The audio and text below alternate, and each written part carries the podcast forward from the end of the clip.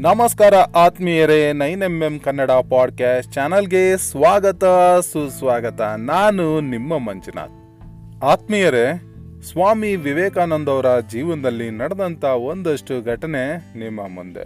ಸ್ವಾಮೀಜಿ ಬಾಲ್ಯದಲ್ಲಿದ್ದಾಗಲೇ ಎಷ್ಟು ಧೈರ್ಯವಂತರಾಗಿದ್ರು ಅಂದ್ರೆ, ಒಮ್ಮೆ ನರೇಂದ್ರರು ತನ್ನ ಕಿರಿಯ ಮಿತ್ರನೊಂದಿಗೆ ಜಾತ್ರೆಗೆ ಹೋಗಿರ್ತಾರೆ. ಜಾತ್ರೆಯಲ್ಲಿ ಸುತ್ತಾಡಿ ಗೊಂಬೆಗಳನ್ನೆಲ್ಲ ಕಂಡು ಮರಳಿ ಬರೋ ಅಷ್ಟಲ್ಲಿ ಕತ್ಲಾಗಿರುತ್ತೆ. ಹೇಗೋ ಅವರಿಬ್ರು ಜಾತ್ರೆಯಲ್ಲಿ ಒಬ್ಬರನ್ನೊಬ್ರು ಅಗಲ್ತಾರೆ. ಗೆಳೆಯನಿಗಾಗಿ ಎಷ್ಟೋ ಹೊತ್ತು ಹುಡುಕಾಟನ ನಡೆಸ್ತಾರೆ. ಆದ್ರೆ ನೆಗೆಯುವ ಕುದುರೆಯೊಂದರ ಕಾಲಡಿಯಲ್ಲಿ ಗೆಳೆಯನನ್ನ ನೋಡ್ತಾರೆ. ತಕ್ಷಣವೇ ಅಲ್ಲಿಗೆ ಓಡಿ ಹೋಗಿ ಆತನ ಕೈ ಹಿಡಿದು ಸೆಳೆದುಕೊಂಡು ವಿಪತ್ನಿಂದ ಪಾರ್ ಮಾಡ್ತಾರೆ.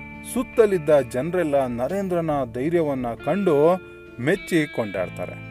ಇನ್ನೊಮ್ಮೆ ಮಹಿಳೆಯೋರ್ವಳು ಕುದುರೆ ಗಾಡಿಯಲ್ಲಿ ಕೂತು ಪ್ರಯಾಣ ಮಾಡ್ತಿರ್ತಾಳೆ. ಗಾಡಿಯನ್ನ ನಿಲ್ಲಿಸಿ ಚಾಲಕ ಯಾವುದೋ ಕೆಲಸಕ್ಕೆ ಹೋಗಿದ್ದನಂತ ಕಾಣುತ್ತೆ. ಆಗ ಗಾಡಿ ಚಾಲಕನಿಲ್ಲದೆ ಓಡೋಕ್ ಶುರು ಮಾಡುತ್ತೆ. ಆ ಗಾಡಿಯಲ್ಲಿದ್ದ ಮಹಿಳೆ ಗಾಬರಿ ಆಗ್ತಾಳೆ. ಇನ್ನೇನು ಆ ಗಾಡಿ ಎಲ್ಲಿಗೋ ಹೋಗಿ ಅಪ್ಪಳಿಸಿ ಅನಾಹುತ ಆಗೋದ್ರಲ್ಲಿರುತ್ತೆ. ಆಗ ನರೇಂದ್ರ ಅದನ್ನ ನೋಡಿ ತಕ್ಷಣವೇ ಹೋಗಿ ಗಾಡಿ ಹತ್ತಿ ನಾಗಾಲೋಟದ ಕುದುರೆಗಳನ್ನ ನಿಯಂತ್ರಣಕ್ಕೆ ತಂದು ಸಂಭವಿಸಬಹುದಾದಂತ ಗಂಡಂತರವನ್ನ ತಪ್ಪಿಸ್ತಾರೆ. ಎಷ್ಟೋ ಇಂಥ ಘಟನೆಗಳನ್ನ ನಿಮ್ಮ ಮುಂದೆ ಹೇಳ್ಬೋದು. ಮುಂದೆ ಇಂಥದ್ದೇ ಇನ್ನೊಂದು ಘಟನೆ ಸಂಭವಿಸುತ್ತೆ. ನರೇಂದ್ರರು ನೆರೆಮನೆಯ ಅಂಗಳದಲ್ಲಿ ಮರವನ್ನೇರಿ ಎಲ್ಲ ಗೆಳೆಯರೊಂದಿಗೆ ಮರ್ಕೋತಿ ಆಟ ಆಡ್ತಿರ್ತಾರೆ. ಆ ಮನೆಯವರು ಹುಡುಗರ ಕಾಟ ತಳ್ಳಾರ್ದೆ ಒಮ್ಮೆ ಮರದಲ್ಲಿ ಬ್ರಹ್ಮ ರಾಕ್ಷಸವಿದೆ ಅದು ಮರವನ್ನೇರ್ದವರ ಕೂತ್ಕೆ ಇಸ್ಕುತ್ತೆ ಅಂತ ಬೆದರಿಕೆ ಹಾಕ್ತಾರೆ. ಆ ಬೆದರಿಕೆಗೆ ಅಂಜಿ ಹುಡುಗರೆಲ್ಲ ಮರದಿಂದ ಇಳಿದು ತಮ್ ತಮ್ಮ ಮನೆಗೆ ಓಡೋಗ್ಬಿಡ್ತಾರೆ. ಆದರೆ ಮನೆಯವರೆಲ್ಲ ಹೋದ್ಮೇಲೆ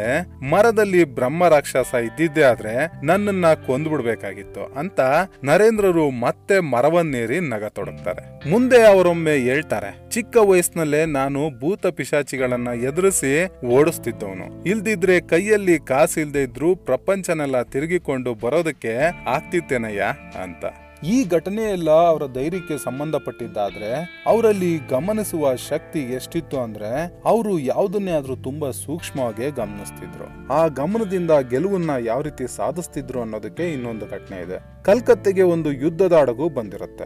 ಹತ್ತು ವರ್ಷದ ನರೇಂದ್ರರಿಗೆ ಅದನ್ನ ನೋಡುವ ಹಂಬಲ. ಅದಕ್ಕಾಗಿ ಒಂದು ಅರ್ಜಿಯನ್ನ ಬರ್ತ್ಕೊಂಡು ಹಡಗಿನ ಅಧಿಕಾರಿಯನ್ನ ಕಾಣಲು ಹೋಗ್ತಾರೆ. ಆದ್ರೆ ಬಾಗಿಲಲ್ಲಿ ನಿಂತಿದ್ದ ಕಾವಲ್ಗಾರ ಒಳಗ್ ಬಿಡೋದಿಲ್ಲ. ಆಗ ಕಿರಿಯ ಬಾಲಕ ಸುಮ್ನಿರ್ಬೇಕಲ್ಲ. ಎಲ್ಲಾದ್ರೂ ಮೇಲೇರಿ ಹೋಗೋದಕ್ಕೆ ಸ್ಥಳ ಇದೆಯಾ ಅಂತ ಸೂಕ್ಷ್ಮವಾಗಿ ಗಮನಿಸ್ತಾರೆ. ಹತ್ತಿರದಲ್ಲೇ ಮಹಡಿಯನ್ನೇರುವ ಮೆಟ್ಟಿಲು ಕಾಣಿಸುತ್ತೆ. ಅಲ್ಲಿ ಯಾರು ಇಲ್ದಿರೋದನ್ನ ಗಮನಿಸ್ತಾ ನರೇಂದ್ರರು ಅದನ್ನ ಹತ್ತಿ ಮೇಲೆ ಪರದೆಯನ್ನ ಸರಿಸಿ ಒಳಗೆ ಹೋದಾಗ ಹಡಗಿನ ಅಧಿಕಾರಿ ಕೂತಿರ್ತಾರೆ. ನರೇಂದ್ರ ತನ್ನ ಅರ್ಜಿಯನ್ನ ಮುಂದಿಟ್ಟೊಡನೆ ಆ ಅಧಿಕಾರಿ ಸಹಿ ಮಾಡ್ತಾರೆ. ಬಾಲಕ ನರೇಂದ್ರ ಹಡಗನ್ನೆಲ್ಲ ನೋಡಿ ಹಿಂತಿರುಗಿ ಬರುವಾಗ ಬಾಗಿಲಲ್ಲಿ ನಿಂತ ಕಾವಲುಗಾರ, ನೀನು ಹೇಗೋ ಒಳಗೋದೆ? ಅಂತ ಕೇಳ್ತಾರೆ. ನರೇಂದ್ರ, ನಾನೊಬ್ಬ ಮಂತ್ರವಾದಿ ಅಂತ ನಗ್ತಾನೆ ಉತ್ತರಿಸ್ತಾರೆ. ಕೇಳಿದ್ರಲ್ಲ, ಈ ಘಟನೆಯಿಂದ ನಮ್ಗೆ ಅರ್ಥ ಆಗೋದು ಗಮನಿಸುವುದರ ಲಾಭ ಜಯ.